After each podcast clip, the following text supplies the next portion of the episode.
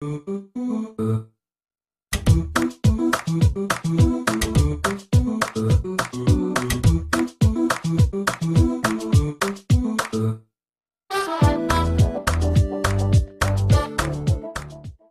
so hey guys, welcome to another episode of Just Another Show. First of all, I would like to welcome Abhimanyu and Amandeep to our podcast. तो आज का podcast rap culture के बारे में ठीक है rap culture हमारी जो पूरी जनरेशन है इनफैक्ट हमसे पहले की जनरेशन भी जो है, उसने बहुत ज़्यादा एक्सपीरियंस किया है कि रैप कल्चर क्या है और कैसे ग्रो किया। बात करना इसलिए भी ज़रूरी था क्योंकि अपनी जनरेशन वही गानों पे अभी जैम करती है वही गाने सुन सुन के अभी अपन थोड़ा बड़े हो रहे हैं अपने ट्वेंटीज में अपन वही गाने सुन रहे हैं। मेरे को अमनदीप का पता है कि हम दोनों जब सेम क्लास में थे हम लोग गाते थे वो रैप साथ में एक साथ। अभी भैया जब हमारे शायद फ़र्स्ट टाइम हम लोग जब टी वन में मिले थे तो फ़र्स्ट जो स्टार्टिंग टॉपिक था वो रैप था। तो यार फ़र्स्ट ऑफ़ ऑल जो स्टार्टिंग क्वेश्चन जो मतलब हर रैप सुनने वाले पर्सन को या हर एक रैपर के दिमाग में होता है कि भाई तुमने रैपिंग चालू कहाँ से की? या तुम्हें रैप कल्चर में इंटरेस्ट कहाँ से आया? जैसे इंडिया में जैसे लोग होते हैं कुछ लोग बोलेंगे भाई मैंने एमिनम से सुनना चालू किया है। कुछ लोग कहेंगे मैंने यो यो हनी सिंह से सुनना चालू किया है। और यो यो हनी सिंह सबने सुना है सबने सुना यो यो हनी सिंह दोनों दोनों ही एक इंटरेस्टिंग पार्ट है तुम्हारे मतलब स्टार्ट का। तुम डिनाई नहीं कर सकते। तुमने हाई। हील्स भी सुना है तुमने मॉकिंग बर्ड भी सुना है तुमने सब सुना है ठीक है? कोई डिनाई मत करना यहाँ तो आ, आ, अभी भाई जैसे मैं आपसे पूछना चाहूँगा how did you come into this rap culture कैसे आप सुनना चालू किया था आपने? ब्रो यार शुरू मैंने वेल फ्रैंकली बताऊँ तो started with yo Yo Honey Singh उसी के तब सॉन्ग्स आते थे। And I remember the first song that I heard was Brown Rang and it was fucking. Crazy पूरी जगह पे यही गाना बज रहा था उस टाइम पे। हाँ. सो पॉपुलर आई रिमेम्बर उसका डोप शुप गाना आया था मेरे को डोप शुप का मतलब भी नहीं पता था कि क्या होता है और मैं बस गाता था उसके गाने को।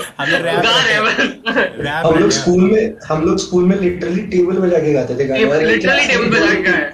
दो दो तीन तीन क्लासेस साथ साथ में गाती थी गाना। बिल्कुल ब्रो ये गानों पे पूरा जैम होता था। तो एम उसके बाद- एमिनम वगैरह में जैसे कैसे आया? मतलब हनी सिंह तो सब एमिनेम यार बहुत एक क्या बोलते हैं एज अ फ्लूक हुआ था ये कि क्या हुआ था मैं और मेरा कज़न ब्रदर ही Hmm. One year older than me and वो और मैं मेरे कार्निवल पे गए थे एनुअल कार्निवल होता था स्कूल में अच्छा। एंड वहीं से हम लोग बाहर निकल गए थे जल्दी we were just walking around and उस रास्ते में ही makes me listen to Eminem ठीक है? एमिनेम तब तक मेरा परसेप्शन एमिनेम का वो था कि he is a misogynistic person he you know this is gay people and women and like you know he is a bad rapper but. उस टाइम पे उसने मुझे सुनाया rap god and rap god का supersonic part and I swear to god उस time पे मेरा fuse जो था वो उड़ गया था मैं सोच था what the fuck was this dude ये क्या है? हाँ। अमनदीप का मेरे को पता है अमनदीप स्कूल से ही म्यूज़िक में है। रैप में शायद अभी आया हो लेकिन स्कूल हाँ। से वो बहुत ज़्यादा म्यूज़िक में था। हम लोग ने बहुत मज़ाक भी बनाया उसका बहुत सारे मतलब वो एंटरटेन भी किया अमनदीप ने हमें बहुत। तो अमनदीप तेरा रैप में कब आया? सीन जब यार इसलिए लॉकडाउन ने रैप किया मतलब रैप कल्चर में मेरे को वो दिया because I I use to listen to rap बहुत स्टार्टिंग से लेकिन मैं यूएस मतलब मैं वेस्टर्न कल्चर में नहीं था लेकिन desi hip hop I was following बहुत अच्छे से। मतलब हर चीज़ रफ्तार इक्का गोलू बादशाह मतलब जिन्होंने जैसे जैसे गाने किए उस टाइम सबने सुने हमने हनी सिंह के खूब गाने सुने बहुत जाम किया उस पर लेकिन स्कूल में मुझे म्यूज़िक का शौक था और मुझे म्यूज़िक का शौक हर टाइम से रहा है। मेरे पास बहुत सारे इंस्ट्रूमेंट्स हैं, मुझे बहुत इंस्ट्रूमेंट्स बजाने भी आते हैं। बिकॉज़ मेरे को हर बार मतलब I use to spend my time in music room और वो म्यूज़िक से लगाव स्टार्टिंग से था। तो दिस लॉकडाउन मतलब आई थॉट कि why not write a rap song क्योंकि सुनते हैं हम लेट्स ट्राई तो पहला जो रैप निकाला था, वो प्री रिटन कुछ लाइंस लिखी थी मतलब इंग्लिश में लिखी थी कुछ स्टोरी मतलब गर्लफ्रेंड के लिए ऑब्वियसली वो उस टाइम वही दिल टूटता सबका उस पे लिखता है बंदा। तो वो लिखा था देन उसको मैंने रात में कहीं से तोड़ मोड़ के किया लेकिन मुझे लगा कि वो बहुत गंदा है ये मेरा वो बेस्ट नहीं है।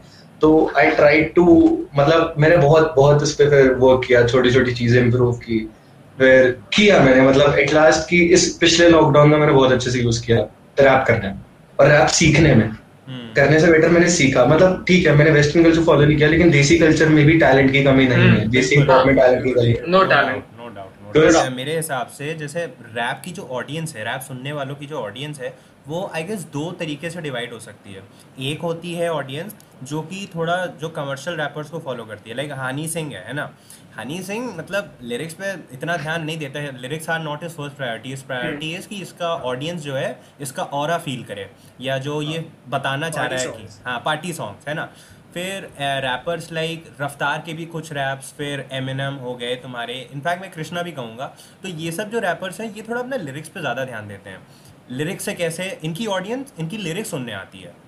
भाई बगल में लिरिक्स खोली है या अगर इनकी ऑडियंस इनकी राइटिंग सुनने आती है कि how they are putting bars how they are saying things जो हम सोच भी नहीं सकते। हम्म। मतलब रफ्तार की एक गाने की लाइन है मैं बताना चाहूँगा मतलब ये है कि एक जान एक जान की जान लेता जान के बिना जान पहचान के। मतलब इस एक एक बार में एक जान का कितने मीनिंग है? हम्म। मतलब ये अल्लाह के सॉन्ग है इसने कोक स्टूडियो में गाया था। हम्म, तो उसका एंड बार है। लेकिन वो वो जो तरीका है बताने का कि आओ आओ you can express your feelings with just one word तो इट्स सुपर मेरे को इस चीज़ ने फैंटेसाइज किया कि how you can express yourself एक रैप से एक चीज़ है जिसकी वजह से मैं बोलूँगा कि अभी भी लोग रैप को इतना यू नो डरते हैं हम्म, so lot of people have that bad mentality towards rap and it's because rap was formed as an oppression के against हम्म। उसकी origin ही black people के oppression से start हुई है hip hop the True, entire true, true. movement of hmm. hip hop और jazz भी अगर हम लेते हैं हम्म। तो ये black suppression के उससे आया है it was opposed from the time it was you know born hmm. and तब से इसने society को इस तरह से reflect किया है कि you know the rappers they have gone through shit. You listen to Tupac you listen to Jay-Z वो लोग ghettos से आए you know? हम्म। बिल्कुल and बिल्कुल they talk about some dirty stuff. हम्म, तुम रफ्तार को ही ले लो ठीक है? Raftaar does both type of songs बहुत hmm, types and of- that's what I feel pretty great about him उसने मंतो भी रैप किया है ठीक है? And dap करो भी गया हाँ, है उसने सही या उसने डैप करूँगी। हाँ हाँ तो उसने बहुत तरह के रैप किए हैं। और दोनों ही उसके हिट जाते हैं। मैं वही पूछना चाह रहा हूँ कि उस उस जो कमर्शियल पार्ट है, चाहे उसको अपन अपन एज इन जो हिप हॉप को मूवमेंट के अंदर लेते हैं, चाहे उसको इतना अप्रिशिएट ना करते हो, लेकिन वो जो कमर्शियल वाली चीज़ है, वो hip hop as an art form के लिए कितना ज़रूरी है? ब्रो बिल्कुल ज़रूरी है। एंड जैसे ये डीप लिरिसिस्ट होते हैं, जो हमें सोचने पे मजबूर करते हैं आई थिंक इसी के साथ में we need a complementary balance of something that makes us move that makes us dance and वो कमर्शियल सक्सेस होता है जब आप मेन स्ट्रीम हिट करते हो। When you hit Exactly, that, exactly, bro. those beats down chorus होता है auto tune होता है the public wants to move. मतलब तो हर टाइम तुम बैठ के मॉकिंग बर्ड नहीं सुन सकते कि भाई ठीक है तुम उदास हो रहे हो। अच्छा मैं मैं ये एक ऐसे ही लो लाइट क्वेश्चन है इसमें मेरी और आर्यन की बात हो रही थी किस किस को लगता है कि एम का love the way you lie is a commercial is a commercial song bro it is a hella commercial song. That Yes. went 10 times platinum dude. It is Mm. one of the diamond songs dude. मेरी और आर्यन की इस बारे में बहस हो चुकी question से पहले जैसे चलो मैं सबसे एक एक करके पूछता हूँ ठीक है? अमनदीप जैसे आप बताओ कि कमर्शियल की डेफिनेशन क्या है आपके हिसाब से? अगर एक बोल, बंदा बोल रहा है कि कमर्शियल रैप है ये तो उसके क्या मतलब है आपके हिसाब से? आज के टाइम पे कमर्शियल मीन्स कि जो गाना आपका पब्लिक सुने और उसमें नाचे। ये कुछ गाने होते हैं जिसपे तुम फील करते हो और कुछ गाने होते हैं जिसपे तुम क्लब में नाचते हो। हम्म। तो कमर्शियल होता है जिसपे तुम डांस कर सकते हो तुम नाच सकते हो। जैसे जस्ट एक एमवे बहुत रैपर्स को अच्छा नहीं लगता लेकिन एमवे को लो। एमवे ने मचाएँगे निकाला। It is not a rap song but it's a commercial song हाँ आप बताओ कि आपको क्यों लगता है कि love the way you lie is a commercial song of the way you lie was such a fucking brilliant masterpiece because of Snappy Rihanna was like the biggest commercial artist and she was linking up with Eminem and Eminem had this whole crazy badass Crazy और gangster- अबेटिव हाँ अगर तुमसे पूछा जाए as a person कि तुम कौन सा टाइप ऑफ़ रैप या रैपर प्रेफर करते हो कौन सा तुम गाड़ी में बैठे हो और पहला गाना तुम कौन से हाँ। रैपर का चलाओगे मोटी बात ये है कि तुम गाड़ी मतलब पहला गान तो यही चलेगा उसके बाद चाहे कुछ भी चल जाए। गाड़ी का एग्जांपल तो गलत दे रहा है क्योंकि गाड़ी में ना तीन लोग और बैठे होते हैं उनके हिसाब से चलता है। अरे मतलब तू गाड़ी में अकेला है तो गाड़ी में अकेला है तो तो जैसे मेरा हाँ। होगा गाड़ी कोई है या नहीं मैं तो मैं तो वही चलाऊँगा जो मुझे सुनना है। बट एनी मैं जैसे यूएस कल्चर में एक बंदा है जॉयनर लूकस तो Yes, है ना? जॉयनर लूकस क्या करता है? मैं जिस जो नहीं जानता जॉयनर लूकस को वो क्या करता है? वो अपने रैप में एक प्रॉपर सिनेरियो बिठाता है। मतलब लेजिट तुम उसकी वीडियोस देखोगे ना तो वो लगेगा कि भाई ये मूवी चल रही है। मतलब एक गाना है रिवेंज उसका तो सर्टेन उसमें बंदे ने बंदे ने रॉबरी की बंदे को उसके टीम मेंबर्स ने उसको डिसीट किया मतलब उसी को मतलब चीट कर दिया। फिर बाद में वो रिवेंज ले रहा है एक एक पर्सन पे। सो दिस इज़ एन और Yes. इस पे पूरा टाइम रैप चल रहा है। हर चीज़ रैप से कन्वे हो रही है हर चीज़ लिरिक्स से कन्वे हो रही है। तो मेरे लिए सबसे ज़्यादा बढ़िया बात रैप की यही है सबसे ग्रेटेस्ट बात रैप की यही है कि तुम्हें और कुछ नहीं चाहिए। म्यूज़िक भी ना डालो ना लोग सुन लेंगे। हम्म। क्योंकि वो एक कहानी है। कहूँगा मतलब मेरे को देसी पॉप में बहुत सारे आर्टिस्ट है जो बहुत अच्छे लगते हैं। हम्म। और उनसे बेटर काम आजकल बहुत ऐसे लोग कर रहे हैं जो उस रैप को समझाए। जैसे रोहन का रैप है एज अ गाय वो आज के टाइम पे रैप जो बार्स होती है उनको तोड़ के उनके मीनिंग बताता है लोगों को कि what this particular bar means कि डबल ऑन्टॉन्ट्रीज भी हो सकते हैं रैप में और बहुत सारी ऐसी चीज़ हो सकती है जो एक नॉर्मल जैसे अपन अलंकार की बात करते हैं हम्म। भाई बादशाह के बहुत गानों में ऐसी चीज़ें होती हैं जो लोगों को लगती है कि यार क्या चुप क्या बोल रहा है लेकिन still it's it's if someone listen to it very very carefully तो उसमें ऐसी ऐसी चीज़ें निकलेंगी यार ठीक है भाई कुछ है उस बंदे में is not into the scene because he has money और ही गॉट मनी वो करता है। कुछ चीज़ें उसकी बहुत अच्छी हैं। ऐसे ही रफ्तार हो गया। बहुत सारे रैपर्स ऐसे हो गए जो मुझे पर्सनली सिर्फ़ स्टोरी टेलिंग के कल्चर में पसंद आता है। जैसे मंतोनियत का मेरे को एक बार बहुत अच्छी लगती है कि अ, कब्र में है पैर फिर भी भूखे हैं दहेज के बेटियों को मारते बेटियाँ न पालते बेटियों पे दूसरों की नज़र गंदी डाल के लड़कियाँ पता पटा उनको बंदी बोलते हैं और जो राज़ी ना हो उनको साले गंदी बोलते हैं। हाँ यार मेरा फेवरेट टाइप ऑफ रैप होगा like something that makes me think जिसमें हर line is written with precision जो कि मतलब you know bar for bar you know like that goes hard and if you listen to Nas like उसके जो शुरू के albums थे, when he's talking about straight up ghetto stuff where he's seeing people being murdered he's you know watching gang violence and you know drug smuggling and shit it gives you goosebumps because it you know it's so incredible usme storytelling is incredible rhyming is incredible and it, it just speaks to you.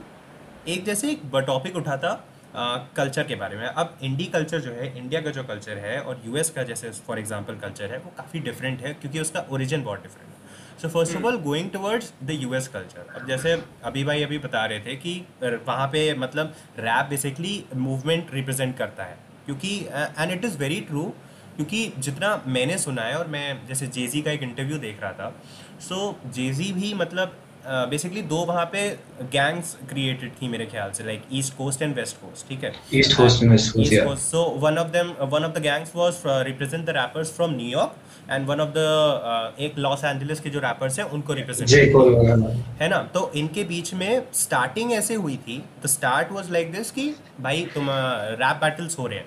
And the only purpose here was to मतलब कि तुम एक साथ बड़े हो रहे हो मतलब तुम दोनों एक दूसरे को कॉम्पिटिशन दे रहे हो so you are both getting very better at it उसमें कुछ भी नेगेटिव एलिमेंट नहीं था। नेगेटिव एलिमेंट बहुत बाद में आया था। तो जेजी का मतलब एक लेजिट यहाँ पे स्टेटमेंट था किसी इंटरव्यू में। ही वॉज़ लाइक कि जैसे they were all very involve in the drug culture drug मतलब ड्रग के डिस्ट्रीब्यूशन में ये लोग इन्वॉल्व थे। एंड ही सेट कि मैं भी इसमें बहुत ज़्यादा फंस सकता था but the only thing which kept me out of it was my rapping क्योंकि वो ना जैसे स्ट्रीट कॉर्नर्स पे खड़े होकर रैप ऐप भी करता रहता था। And one of the times वो शायद रैप में ही बिज़ी था तो वो बच गया था। तो एंड ही सेट कि मतलब वो रैपिंग ही मेरे को अ, मतलब उस बात से साइड लाके अपनी एक अलग ग्रोथ दे रही थी। तो वहाँ पे रैपिंग का ये इम्पोर्टेंस फील होती है। वहाँ पे रैप की रेलिवेंस ऐसे आती है। ऑल दो वो मूवमेंट मतलब काफ़ी साइडलाइन हो गया था जब मतलब टू पाक और I guess notorious B I G में जो मतलब उनकी डेथ्स हुई थी वो तो बहुत ही ख़राब मूवमेंट को साइड में ले गया था। It was fucking crazy. Like let me मैंने अभी एक Netflix पे सीरीज़ शुरू किया है जिसका नाम है Unsolved ठीक है? Oh, अगर तुमने नहीं देखी है that shit. I mean उसमें detail तुम्हें पता है जब ईस्ट कोस्ट और वेस्ट कोस्ट के बीच में लाइक उनकी राइवलरी बिल्कुल टॉप पे थी जब Tupac was shot five times in Biggie's studio तो क्या हुआ था? When Tupac actually died तो the gang rivalry between east coast and west coast rose so much तीन दिन तक लगातार there was you know different हाँ gang violence do in so many people died it was like the police seize around four hundred to five hundred guns related to that you know single violent and उसकी वो series भी जैसे कोई देखना चाहेगा unsolved जो Netflix पे Yeah. वैसे तो काफ़ी डॉक्यूमेंट्रीज बनी थी इन दोनों की राइवलरी पे बट Yeah. अनसॉल्व में एक चीज़ दिखाते हैं जो कि ट्रू भी थी कि टूपाक और बिगी बहुत अच्छे दोस्त थे। Yes. बट वो लोग इस इस गैंग कल्चर की वजह से उसमें इन्वॉल्व हो गए because they eventually took sides of each gang और वो मतलब उसकी वजह से इतनी राइवलरी बढ़ गई कि एट द एंड जो हुआ वो बहुत ख़राब हुआ। मैं पूछ रहा हूँ कि इतना गंदा टर्न क्यों लिया इस मतलब इस मूवमेंट इस कल्चर इस गैंग कल्चर ने? ऐसा मतलब ये हिप हॉप का एक बैकड्रॉप है या क्या है कि इतना इतना वायलेंट हो गया ये चीज़? है तो एक आर्ट फॉर्म ही शुरुआत है एज अ मूवमेंट हुई और फिर उसके बाद में गन वायलेंस हम क्या करते हैं? हम इस पूरे स्टफ़ को हम अपने लेंस की तरह से देखते हैं यू नो अब हमारे पास हमारे घर के अंदर एयर कंडीशनर्स हैं we have refrigerators we don't have to worry about food and stuff but the people talking about it behind the mic उन्होंने लाइफ देखी they had no food in their apartments do their mom their mothers were drug addicts you know and their dads were not there and you know they जिस तरह से they could make their living was by selling coke on the street corners इसी hmm. तरह से Notorious BIG he made a living before he was famous he was a drug you know peddler on the streets and I think जब these people वो आते हैं out of slums out of ghettos और वो अपनी life के बारे में बताना शुरू करते हैं तो what we do is we see, look at it through a lens and that is our lens of through privilege lens exactly exactly. मैं ऐसे पूछ रहा था कि जो वहाँ पे ईस्ट कोस्ट और वेस्ट कोस्ट वाला सीन था उसको अपन यहाँ पे देख सकते हैं कि एक बॉम्बे वाला जो सीन है और एक दिल्ली वाला जो सीन है। बॉम्बे इज़ प्रॉपर गली वाला scene Delhi is not that proper गली वाला सीन बट वहाँ से भी रैपर्स निकल के आ रहे हैं और काफ़ी अपन उनसे भी रिलेट कर पा रहे हैं काफ़ी सुन रहे हैं उनके गाने भी। मतलब वो वो वो हो सकता है रेप्लिकेट यहाँ पे भी। यहाँ यहाँ पे ये होना it's kind of tough because everyone wants to come to commercial thing समझ रहे हो? जैसे एम टी हसल आया था उसमें कुछ रैपर्स आए थे। कुछ ऐसे थे रैपर्स जो बहुत नीचे से आए थे जो मतलब नाम लेके बात कर सकता है ऐसे। नहीं नहीं कुछ रैपर्स थे एमसी बेला वगैरह था हाँ। जो जीता है। लेकिन एमसी बेला इतना फ़ेमस नहीं हुआ। हम्म। लेकिन अपना किंग हो गया। आज के टाइम हाँ। पे किंग के गाने सब सुन रहे हैं। लेकिन एमसी बेला के क्यों नहीं सुन रहे? गाने वो भी बहुत अच्छे निकाल रहा है। लेकिन ये चीज़ ही ऐसी है कि आज के टाइम पे सब कमर्शियल होना चाहते हैं। सब अपने गाने को बेचना चाहते हैं। एक गाना याद आया। ए- हम्म, रफ्तार का। बोल बोल। रफ्तार का रफ्तार और ब्रोदा भी का गाना है। इन्हें हम्म। नाचने का शौक है। नाचने का शौक बस नाचने का शौक है वो हम्म। गाना मतलब- वो में ये नाचेंगे ऐसे ही बीट पे हाँ। ये कोरस गाएँगे रिपीट पे हाँ वो गाना अब ये उसमें लिटरली भी लिटरली यही कहता है कि मतलब अभी तक मैं अपनी रीजनल भाषा में रैप हाँ। कर रहा था तो तुमको फ़र्क हम्म। नहीं पड़ रहा था तुम सुनते नहीं थे सुनते हम्म। होते तो आज अभी भी मैं फ़र्स्ट फ़र्स्ट मैं फ़र्स्ट फ़र्स्ट क्लास की सीट पे होता फ्लाई कर रहा होता मैंने एक चीज़ आज के टाइम में नोटिस की है जैसे डिस कल्चर जो है हमारा है ना? बहुत जैसे अभी डिस कल्चर आपको ऑब्वियसली याद होगा जैसे रफ्तार और एम का जैसे इंडी कल्चर में जो हुआ था या एम के एम का जो डिस कल्चर हुआ हम्म। था आई थिंक या ये मेरा खाली मतलब पर्सनल वो है बट आई थिंक कि जैसे पहले इनके ब्रांड्स मिले इन्होंने कुछ ऐसा सर्टेन प्लान किया कि let's plan something let's make lyrics ऐसी लिरिक्स बनाओ जिससे ऑडियंस गैदर हो वहाँ पे। क्योंकि वॉट आई बिलीव कि दो हफ़्ते में रफ्तार और एमी में ने जो कंटेंट निकाला है छः आठ गानों का वैसा उनके करियर में नहीं देखा specially for Emiway Emiway के लिए। तो हम्म। मुझे लग रहा था कि उसमें थोड़ी प्रायर प्लानिंग थी वो एक कमर्शियल टेक था। आई थिंक कि डिस कल्चर बहुत चेंज हुआ है। एंड आई थिंक कि आजकल का डिस कल्चर इज़ वेरी क्योंकि हमारे जनरेशन के अंदर there is this thing called political correctness जहाँ पे Hmm. You have to think twice before saying anything और like you know putting anything out in the open hmm. And I think इसकी वजह से a lot of these diss tracks are getting soft. जबकि if you go back and you listen to like you know uh, diss tracks जो कि राकिब ने लिखे थे या फिर Tupac and Biggie ने एक दूसरे के लिए लिखे थे. If you listen to like uh, Hit 'Em Up, hmm. Tupac ने लिखा था जब like you know उसको लगा था कि Biggie ने you know he orchestrated the shooting on him. So he wrote uh, Hit 'Em Up and I swear to God you listen to it and you will be like baffled कि उसने mic के ऊपर क्या क्या बोल के बेइज्जती की है। टुपाक मैंने सुना गाना you claim टुपाक ने बोला है कि you you claim to be a player but I fucked your wife. ये सेम ही सीन इंडियन कल्चर में। जैसे आप थोड़ा सा क्योंकि जो अपनी ऑडियंस है वो इंडियन है वो मे बी बहुत कई बहुत लोग नहीं रिलेट तो जो तूने बात की थी आर्यन कि जैसे एम और रफ्तार की बीफ हुई तो डिस कल्चर बहुत पहले से था लेकिन इतना बूम्ड अप नहीं था। जो ये रफ्तार और एम की बीफ हुई और ये बहुत छोटी सी बात पे हुई। रफ्तार ने एक इंटरव्यू में ये बोल दिया कि एम अपनी तरफ़ से लगा पड़ा है लेकिन वो पैसे कमा पा रहे हैं नहीं। तो अब ये चीज़ ये चीज़ एमिवे को बुरी लगी क्योंकि उसकी ऑडियंस ने बोला कि how could he can say this कि तू पैसा कमा रहे हैं नहीं? मतलब समझ रहे हैं? हम्म। तो ये डिस कल्चर चालू हुआ। लेकिन I think it's one of the best culture जिसने बहुत बूम दिया। मैं मेरे को ऐसा पर्सनली लगता है कि कृष्णा पहले बहुत अच्छे गाने निकालता था लेकिन कृष्णा को रिकॉग्निशन एमिवे को डिस करने के बाद मिली है। हम्म। अनटाइटल जो उसका गाना है या बहुत सारे ऐसे हैं जो उसने जानबूझकर एमिवे के लिए लिखे हैं और एमिवे ने उसका रिप्लाई नहीं किया। There is different between subliminals and direct dissing someone subliminals बहुत लोग अपने गानों में डालते हैं। थोड़ा डिफरेंस समझा दे दोनों का। Subliminals is just poking someone through different things.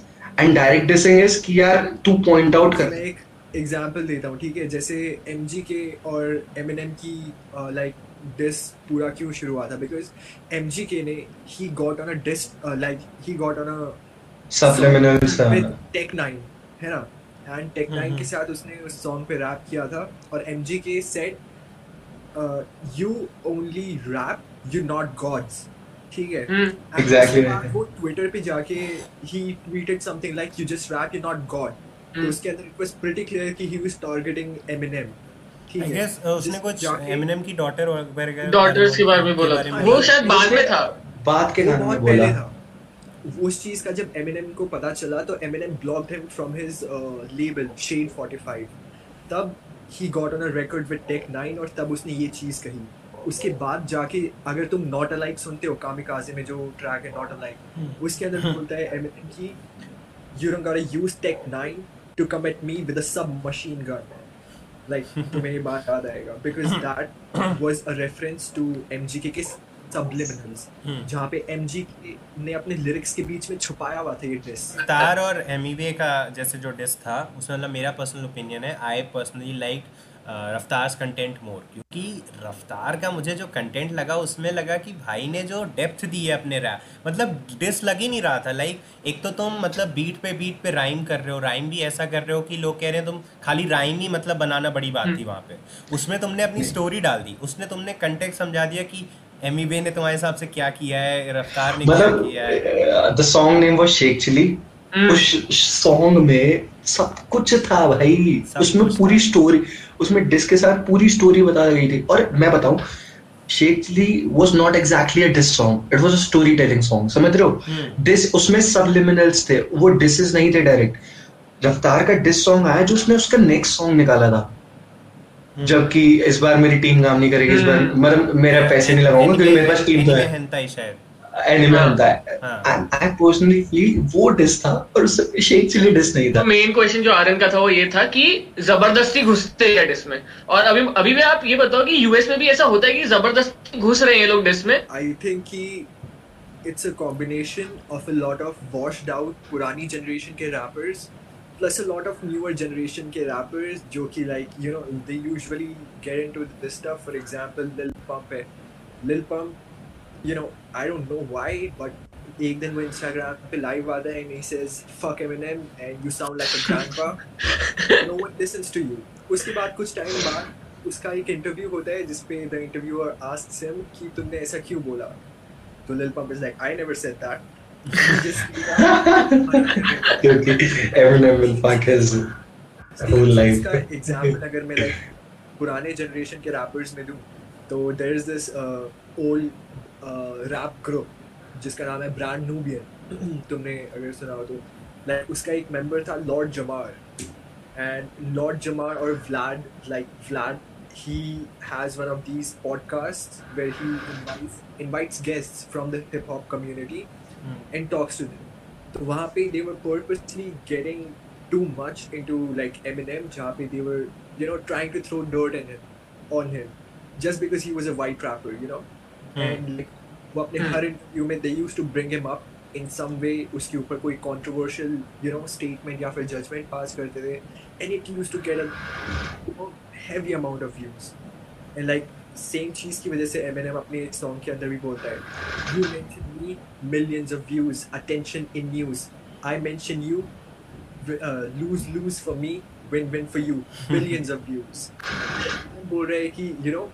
तुम मुझे मेंशन करते हो तुम्हें millions of views मिलते हैं। बट मैं जब तुम्हें मेंशन करता हूँ तुम्हें billions of views मिलते हैं। इन लोगों के पास एक चीज़ होती है जिसका नाम होता है artistic integrity and. There is something called a poetic license जहाँ पे you can talk like for example a comedian can go out and say anything he wants about any person he wants and he cannot get sued for defamation you know? And i think he, it is his right. And i think he as a rapper i think it is your duty to convey to bring exactly a message, main to bring a message to the community. And i think he agar you want to bring a visionary idea or a message to the community then आपके ऊपर freedom of speech के restrictions नहीं हो सकते। तुम obviously जानते हो अगर यूएस कल्चर को तुम फॉलो करते हो कि ऑब्वियसली तुम रेसिज्म जो है ब्लैक्स वर्सेस वाइट्स का हम्म, उसको तुम कहीं भी ज़्यादा मेंशन नहीं कर सकते क्योंकि बहुत ही एक पॉलिटिकल हम्म। करेक्टनेस वाला टॉपिक है। जॉयनर लुकस ने एक गाना निकाला था I am not a racist अब ये ये गाना ही ऐसा है कि तुम मतलब नाम सुन के लगोगे कि भाई क्या बात हम्म। होने वाली है यहाँ पे ठीक है? और जॉयनर लुकस एक मतलब अफ्रीकन अमेरिकन है ब्लैक है ठीक है?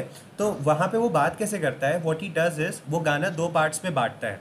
फ़र्स्ट पार्ट में वो एक वाइट पर्सन के पर्सपेक्टिव से समझाता है कि why do they hate black person और एक ब्लैक फिर आधे पार्ट के बाद वो एक ब्लैक पर्सन के पर्सपेक्टिव से बताता है कि हमें क्यों चीज़ें ये चाहिए और ये वाइट पर्सन के हमारी हेट्रेड क्यों है। तो उसने इतनी स्मार्टली वो चीज़ डील की है। जैसे कोई एक मतलब थोड़ा मतलब नॉन सेंसिकल बंदा होता और वो इस टॉपिक को टच करता तो बहुत ज़्यादा हेट्रेड फैलती कि तुम हम्म। एक ऐसे ब्लैक सपोज़ एक अफ्रीकन अमेरिकन होके तुम वाइट्स का पर्सपेक्टिव कैसे दे रहे हो या क्यों दे रहे हो? या तुमने उसने बहुत ही बहुत ही ज़्यादा बातें उसमें वहाँ पे रखी हैं। एक रैप आईडी का गाना है कट्टरवाद करके। हम्म, उसमें देखो एक स्टोरी बताता हूँ। हिंदू मुसलमान एक दूसरे को बता रहे हैं कि मुझे तेरे बारे में क्या बुरा लगता है और मुसलमान भी बता रहे हैं मुझे तेरे बारे में क्या बुरा लगता है। ठीक है ना? एक बार वो गाना सुनो सुनियो।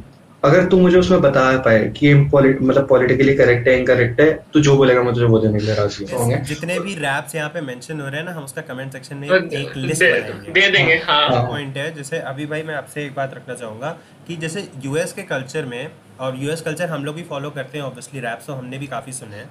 तो एक शिफ्ट आया है मतलब ऑब्वियसली एमिनम आज भी लोग सुनते हैं बट टेक्निकली एमिनम जेजी ये सब हमारे टाइम के रैपर्स नहीं है ठीक है? हमारे टाइम में सैडली मैं ये कहना चाहूँगा जो करियर जो शिफ्ट आया है वो है मम्बल रैप की तरफ़ राइट हाँ। मम्बल रैप की तरफ़ जैसे I believe Juice World XXXTentacion ये सब मम्बल रैप की मीगोज हो गए ये सब मम्बल रैप की कैटेगरी में आते हैं एज अ रैपर्स तो मम्बल रैप पे आपका क्या पर्सपेक्टिव है? लाइक डू यू लाइक अच्छा इसी में मैं क्वेश्चन ऐड करूँगा कि केंड्रिक लेमार को आप मम्बल रैप में डालते हो या नहीं? क्योंकि उसकी शायद बहुत एक बहुत फ़ेमस स्टेटमेंट है कि mumble rap is a art form which is evolving right now consider it as a consider it in a hip hop यार उसने स्टेटमेंट दी थी जो काफ़ी फ़ेमस हो गई थी बाद में जाके। हाँ। नहीं, मुझे स्टेटमेंट के बारे में पता नहीं था but I would not consider Kendrick a mumble rapper at all मतलब पहली बात, मेरे लिए a mumble rapper mean something ठीक है? एक उनका फ्लो जो होता है दैट इज़ अच्छा पहले ऑडियंस के लिए मतलब समझा दो मम्बल रैपर्स का और मम्बल रैप का। हाँ mumble rapper mumble rappers exist on the ये जो ट्रैप बीट्स का और हिप हॉप लाइक रैप का कॉम्बिनेशन जो आया है ये लोग उन उन दोनों चीज़ों के सिम्बायोसिस की वजह से अभी तक you know they have been able to keep their influence वरना मुझे नहीं लगता। यू गिव लिल पंप या फिर Playboi Carti some shitty beat and I don't think इनके रैप में इतनी पावर है कि ये लोगों को अपनी तरफ़ ज़्यादा टाइम के लिए अट्रैक्ट कर पाएँगे या ऑटो ट्यून हटा दो हम्म, हाँ एग्जैक्टली मेरे लिए बम्बल रैप वो है जहाँ पे फ्लो सेम है you know you know that flow jab you're only you know continuously talking about the same things like girls drugs and cars and money rappers ने एक्चुअली अडेप्ट किया है मेरे ख्याल से क्योंकि ईडीएम और ट्रैप म्यूज़िक जो है वो हमारे टाइम में डेवलप तो हुई है लोग ट्रैप म्यूज़िक और ये सब सुनते हैं। So it was a I guess it was a master stroke जब तुमने इन दोनों चीज़ों को कंबाइन किया। मतलब ओल्ड स्कूल तो नो वो तो चलता ही रहेगा वो तो आज से बीस तीस साल के बाद भी चलता रहेगा। But this was kind of a product by product कि हम कहें कि भाई ये हमारे टाइम का था। ऐसे यार रैप कल्चर की यहाँ पे बात हुई है तो थोड़ी सी मतलब फ्री स्टाइलिंग या रैपिंग तो बनती है। आप अभी मन जैसे आप ज़्यादा यूएस कल्चर को फॉलो करते हो तो आप उस कल्चर के बारे में थोड़ी फ्री स्टाइलिंग करो मेरे ख्याल से? Get in to something personal ठीक है? बिल्कुल। तो ये मैंने लिखा था बहुत टाइम पहले so every day I use to get proof wit I bit punch at in hit Till my alter ego started to fuse with me. I started to lose it. I had a smart brain, I started to use it. To put my anger in my rhymes And use it to make huge hits. And now everyone is nodding to my music I always knew that I was great. I just wanted to prove it. Man, just let me smooch the goofy bitch, cause my ex left me for a new dick. But he took my number from her phone and sent me a fucking nude pic. My eyes started to burn soon as I viewed it. Because he was laying alone fully stripped looking like a fucking eunuch. It doesn't matter what she says, cause the truth is, her cunt is like the Suez Canal, cause it's fucking disputed. And I'm the undisputed. काफी सही मतलब इतना तो expect नहीं किया था हमने कि इधर सुएज कनाल पे अपन चले जाएंगे कि मतलब डिस्प्यूटेड वाला सीन हो जाएगा काफी सही काफी सही मैं सोच रहा हूँ रिंगटोन लगा लूँ अपनी नहीं इसमें से ऐसा है कि कुछ बार निकाल के मैं अपनी स्टोरी पे डाल देता हूँ। दो लाइन निकाल के मैं अपनी स्टोरी पे डाल देता हूँ। अच्छा अमनदीप तू थोड़ा इंडी वाला कल्चर वाला रैप कर दे। इंडी वाला इट्स लाइक मैं दोस्तों के घर में, मैं ज़्यादा वो हो गया उसमें कुछ ख्वाब सुहाने छूट गए, कुछ यार पुराने रूट गए, कुछ जख्म लगे थे चेहरे पे, कुछ अंदर से हम भी टूट गए। बहुत मांगा था मैंने सभी से, न मिला मुझे प्यार किसी से, कुछ अपनों ने बदनाम किया, कुछ झूठे पे किस्से बुन गए। ये रजा है मेरी खुदा से, कभी गम न बांटो किसी से। सर साथ बैठे उस महफिल में फिर नशब इंजाम भी पी गए। अब प्यार रहा ना दिल में, ये दिखता है मुझे सभी में। अब साथ है तो फिर क्या गम है कर देंगे बसड़ वहीं पे। अब जानना है ये उसी से क्या खता हुई मुझसे कहीं पे? बस प्यार किया था तुम्ही से क्या रह गई कमी कहीं पे? अब मांगू कि मैं उस रब से मेरी पलक को रखे जमी पे। दिया अभी तो सब कुछ उसी ने अब ले गया तो क्या कमी है? मतलब इट्स ये गाने होते हैं कि मतलब सुनते ही अपने आप अपना सर ऐसे हिलने लग जाता है वो बैंग होने लग जाता है। exactly. चलो तो on that note thank you so much Abhimanyu Abhinadeep thank you so much कि हमें दोनों साइड का पर्सपेक्टिव मिल गया यूएस इंडी मतलब हमने एक्सपेक्ट नहीं किया था इतनी कॉन्वर्सेशन हो जाएगी इतने अपने बातें निकल जाएँगी इतना डिस्कशन हो जाएगा। Thank you so much for coming